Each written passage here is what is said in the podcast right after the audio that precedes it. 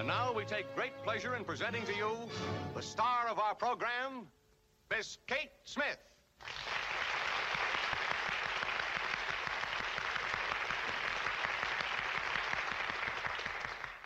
Hello, everybody. It is my happy privilege to introduce a new song, God Bless America.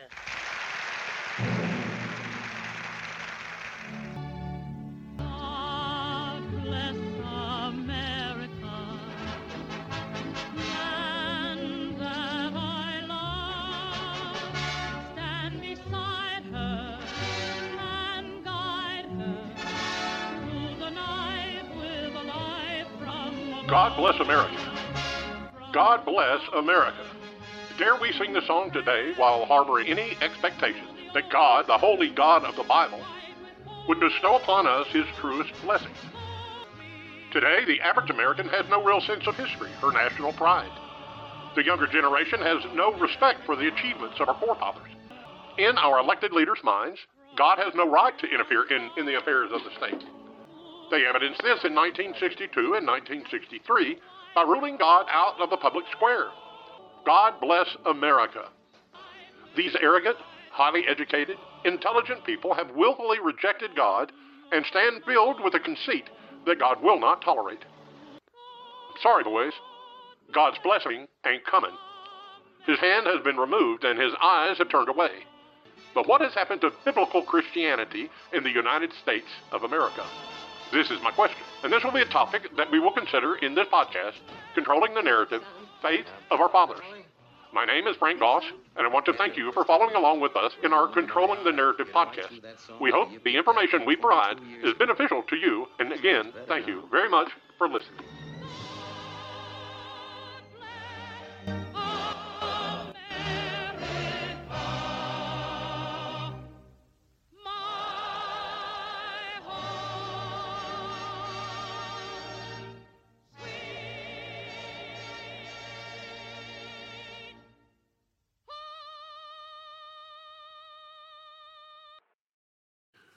Recently, with several dying on the trip over, but their faith helped them to thrive where many other colonies had failed. Plymouth's leaders did permit a significant measure of liberty of conscience. No one had to join the established church or have their children baptized by its ministers. At first, there weren't any church taxes, and much of the time, attempts to enforce worship attendance did not amount to much. What two religious groups are mentioned in Plymouth? Well, you have the Pilgrims, or the Separatists, and then you have the Puritans. The Puritans actually had a separatist attitude, but they did not wish to separate completely from the Church of England. So they were still bound to the Anglican Church with hopes that somehow they would be able to reform the inner workings of the church. The settlers at Jamestown were members of the Anglican faith right off the bat, the official Church of England. The Pilgrims, well, they were dissenters from the Church of England, and they established a congreg- what's called a congregational church. And as I was mentioned earlier, mentioning earlier, we often confuse the Puritans with the Pilgrims. They were two separate groups. Uh, both were definitely Protestant, and they both followed very closely the teachings of John Calvin. The Pilgrims were a group of English separatists who sought religious freedom and complete separation from the Church of England. The Puritans, I know this sounds redundant, uh, the Puritans were a group of English Protestants who aimed to purify the Church of England from within. They were most definitely not enemies, and they ultimately ended up worshiping together under one roof. Now, the Puritans came 10 years after the Separatists. The Pilgrims were here for 10 years prior to the arrival of the Puritans. The Puritans came in under the Massachusetts Bay Colony Group. Virginia was not settled by Europeans seeking to create a haven for religious liberty. We need to be very understanding of that as we look at the two approaches to society in each colony. The long history of European colonization in North America reveals that initially the desire for profit was the primary incentive for crossing the Atlantic. That's why England came to the New World. No Virginia, nonetheless, was settled by members of the Church of England, or the Anglicans, and the Protestants. We will see later that Catholics simply were not allowed any privileges in these English settlements. The Catholic Church was viewed as a fraudulent faith. It was labeled the Great Whore because it had prostituted itself by taking money from believers, buying salvation, leaning on tradition, and basing hope of salvation on a works base uh, theology. King James was himself a Scottish Presbyterian. One of the first actions by the initial English settlers in Jamestown when they arrived was to build a wooden cross at Cape Henry in the Virginia colony. When Jamestown was founded in 1607, the Church of England was established in the colony as the official church, with King James being established as the defender of the faith. Catholics would not be allowed to worship openly in Virginia until 1781, when French troops involved in the Siege of Yorktown celebrated Mass in Alexandria, Virginia. In the late 17th century, there was a shift in global affairs. The world was changing. There was no way the people of that day could say that this was the day everything changed. They didn't realize that the era and the times were changing. The people living in the Middle Ages may have experienced the dismal days of spiritual darkness and intellectual oppression, but that was just the way of life for them. They did not refer to their time as the medieval period. No man would say, Hey, I, I want to learn reading and writing, but I can't. Well, why not? Well, we're in the medieval times, you know, so we have these limit these limitations. Oh man, that's right. These are the medieval times. What was I thinking? That is not the way it worked. After Martin Luther came in and posted his 95 Theses, times began to change. There was also a movement known as the Renaissance that was taking place in Italy in the Roman Empire area.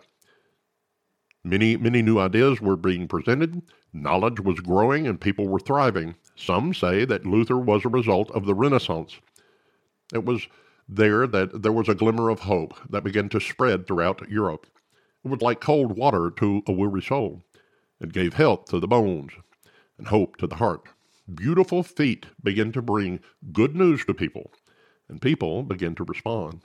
Martin Luther began to proclaim the gospel to the poor. Through the gospel, freedom was declared for the captives and release from the darkness for the prisoners. This had a great, great impact on the Catholic Church. Looking back, you and I can see that there was a dramatic global shift and continually recognize that due to the intentional ignorance that was placed on the backs of the people by the Roman Catholics, those were dark and evil days. For the people of that day, the change was easing in through the back door. It was led by an obscure German monk. It came in almost unnoticed, and as it quietly sat at the table in the corner, it bode its time Eventually, it was recognized, and in due time, it was embraced, exalted, and admired. Events coalesced, and the printing press expedited the spread of change. People began to receive news. Their minds were challenged, and their hearts were encouraged. Knowledge was available for the average man.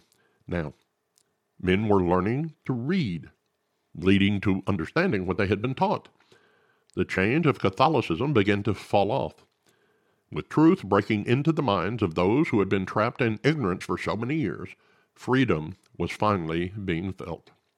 There were no chains stronger than the chains of ignorance and fear, and there were so many people who did not know what all they did not know. The Reformation of the 1500s led to, led to a shift that changed the entire world. Beginning in Wittenberg, Germany, it moved through France and into England. It was not long before England felt the ground shaking. Institutions that had been sta- established for centuries began to quake. Quietly, the separatists sailed to the New World. No announcements were made throughout England. The financial world also was swiftly expanding, moving into the Americas with Virginia's efforts in Jamestown. The Pilgrims arrived in Plymouth. The Massachusetts Bay Colony, flushed with money, grew exponentially. These were the days of a true change in thought, a true change in religion, and politics, and power. The Renaissance in Florence had created a new desire for knowledge, which led to uh, men asking questions and attempting greater things. With this attitude flowing through Europe, you see how Martin Luther could arrive. you see how John Calvin and Jan Hus and Zwingli and Wycliffe and Tyndale and a host of others begin to think and to produce and to put those thoughts into action. These men fueled the Reformation. Inspired by the teachings of these men, the Separatists and the Puritans eventually led to a more enlightened era. Historians tag each period with a title that allows us to understand the difference in trends and epochs over the days. The Reformation brought a global, a global shift in understanding to the people. For so long, men in funny ornate hats and robes, and men who had hidden the truth and knowledge from the people, they'd even chained the Bible to the lecterns in huge, musty cathedrals, twisting the Word of God to their knowledge, to their tradition, this enslaved the people intellectually and psychologically. Held captive by their lack of knowledge, they were held captive by lies. They, while being allowed to learn, most men couldn't read. Notably, 90% of the men at that time were illiterate, meaning that a few men actually controlled knowledge and understanding.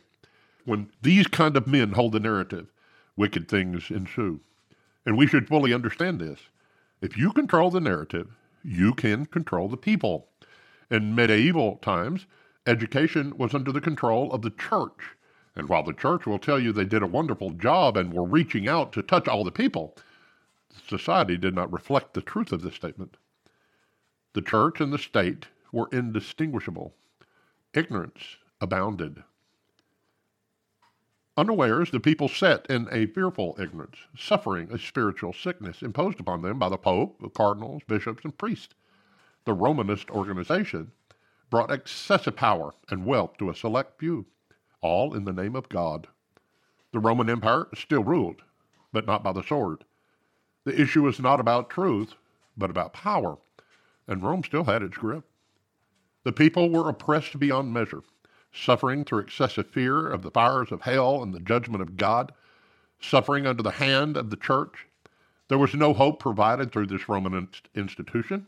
Instead, you had intellectual, emotional, and psychological control that was bred into the minds of the people.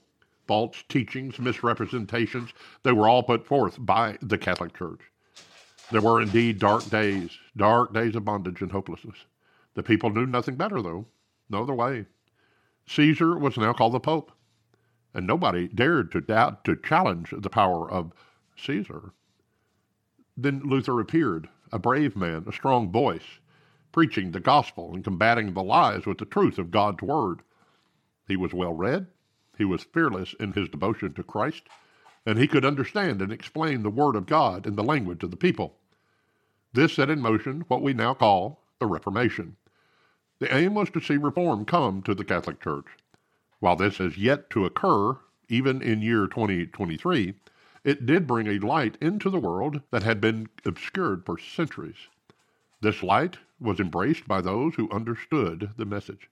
It was explained in depth by a man named John Calvin in his work that we call Calvin's Institutes.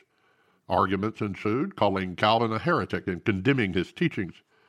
As Calvin points out, the Bible reveals that salvation does not come through the church or man's best efforts and good works, but through God alone. We can safely say this salvation is available to all who call upon the name of the Lord. The desire and the ability to call upon the Lord is given to a man by God Himself. It's not something a man can work up within himself.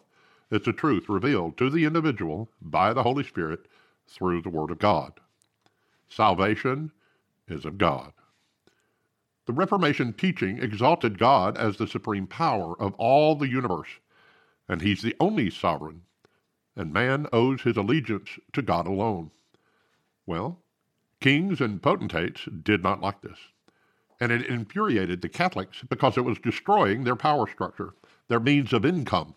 It eliminated all the long established ideas of praying to the saints, contributing to the church, the power of the priest or the pope's authority. It exposed a world of lies. It excited even the King of England as well. Both King Charles and King James, they did not like this. It placed the average man before God, not the king. If this notion was to reach the people, it would destroy the power base that had been established throughout the world. The Church of England would be weakened. The king's power would be threatened. The Pope, it just caused too much trouble. So, austere methods had to be used in order to prevent these heretics from teaching their seditious and treasonous ideas. We know about the burning of Latimer and Ridley, and it was Latimer who told Ridley as he cried out, Be strong, be strong. Today we light a fire in England that will never go out. But hundreds of others burned at the stake as well. They were imprisoned, they were banished. Preachers, clergymen, teachers, monks, lawyers, the average men, they were killed if they professed faith in Christ outside of the established church. Many fled for safety. Some went to Holland, some directly to the New World. Then came the English Reformation under Oliver Cromwell. Many died as well. The boats continued to cross the Atlantic. America grew exponentially. The Protestants who arrived were adamant in their faith, sincere in their commitment, and willing to do what it took in order to survive and find a new way of life. Colonies were established, homes were built, as were schools, churches, and businesses. Charters were granted, and trade was established. The New World began to prosper, and the people found themselves in this new land flourishing. The Pilgrims and the Puritans held the minds and the hearts of the people. Spiritually, the Bible was the foundation upon which the colonies rested. The leaders desired to please God and to serve Him. Not all agreed, or not all followed either, but for the most part, Christianity held the colonies together.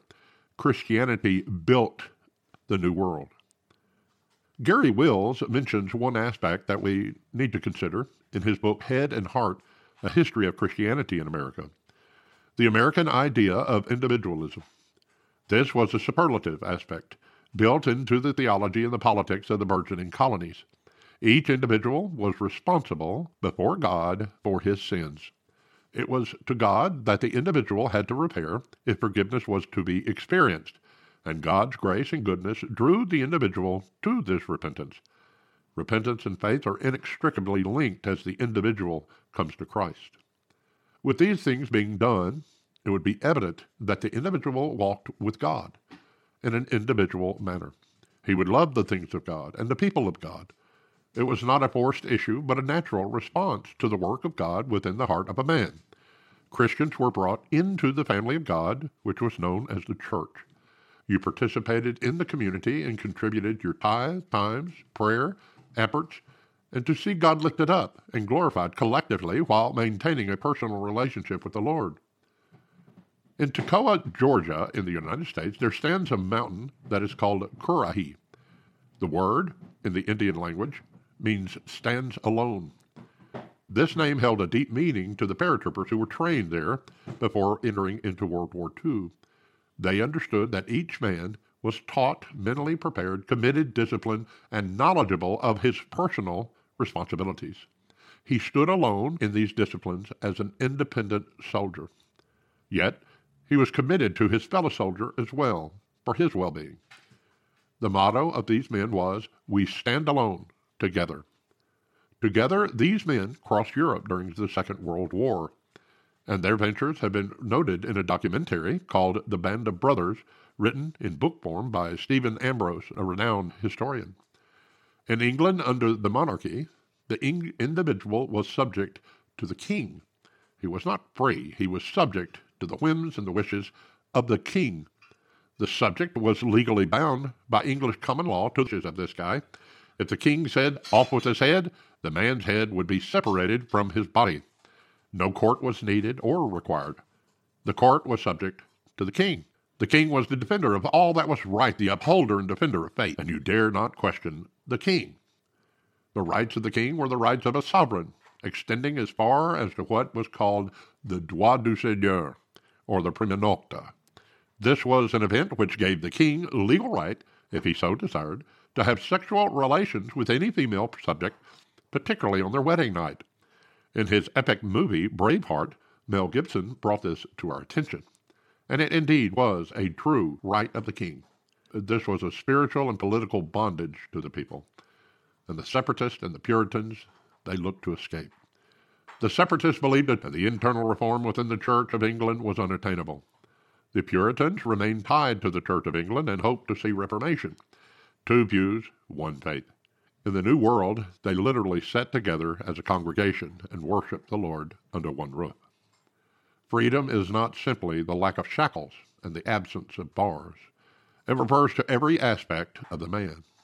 A man, in the theological understanding of the Puritan, was called individually by God into a personal relationship. It was not a call authorized by the church or mandated by the king. Salvation was a personal relationship. I know I may be repeating this, but this is very, very crucial to understand America today. Being a personal relationship between the individual and God, and achieved through God's tremendous sacrifice of his only begotten Son, Jesus Christ, and not man's religious efforts, once man was restored to a right relationship with God, he joined a collective. This collective was called the church. This was more than an association of individuals. It was the intertwining of a family line, all related in and through Christ. It arose above political ties. It was the transcendent nature of Christianity. Individualism, however, was a hallmark in the American colonies and characterized by the spiritual understanding that formed the culture. A man had his farm, personal property, his wife and children. He worshipped as he chose, he fellowshipped with whom he wished, and he traveled at his leisure. The government did not impose restraints outside what was agreed upon by the people. The people made the rules, not the king and not the pope.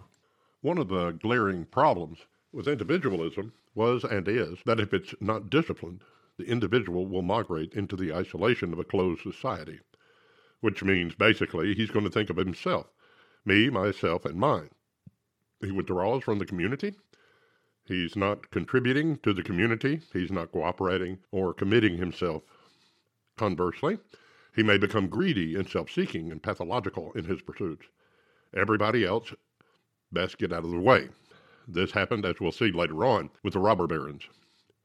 Individualism puts a quash on the progressive Marxist ideology of our day, and that's why they want to bring everybody under the control of a socialist run government. The world seeks to eliminate the individual and exalt the state, and in doing so, it aims to force the collective. The team approach to society had been gaining steam for decades. It controls our public education system and much of corporate America today. But this approach has never worked in common application. Not in England, not in France, Russia, or China, or anywhere else. Look at what our school systems are producing today. God changes the individual in Christianity through the work of Jesus Christ. In Christ, he creates a new man, and that new man discovers true freedom from the bondage that has kept him bound for so long, and he finds a family and fellowship within the church. The idea of individualism leads itself to men saying, if it's going to be, it's up to me. I'm the captain of my own ship. I have to pull myself up by my, my bootstraps. So I'm going to be a self made man in understanding Scripture, you'll quickly understand that this is individualism gone astray. When a self made man chooses his own maker, he always makes an unwise choice. But still, I would agree that the pride of individualism with Christ at the helm is far better than being smothered under the, under the oppressive rule of the state. It was Patrick Henry who said, As for me, give me liberty or give me death. Individual freedom brings with it a love for enterprise and personal independence and creativity. We in America deem our government, our way of life, to be the choicest possession and the exclusive possession of this nation. No other nation on earth has what we have been able to enjoy. There was, however, a fly or two in the soup, and there were two in particular that we're going to recognize and consider. One man was named Samuel Sewall and the other man was named Roger Williams. Now, these two may seem, in reading of history, to be good and godly men, and perhaps they were. However, their teachings and their direction and desires helped to bring about a great change in the way America operates. And we're going to consider them in our next podcast. I thank you for listening.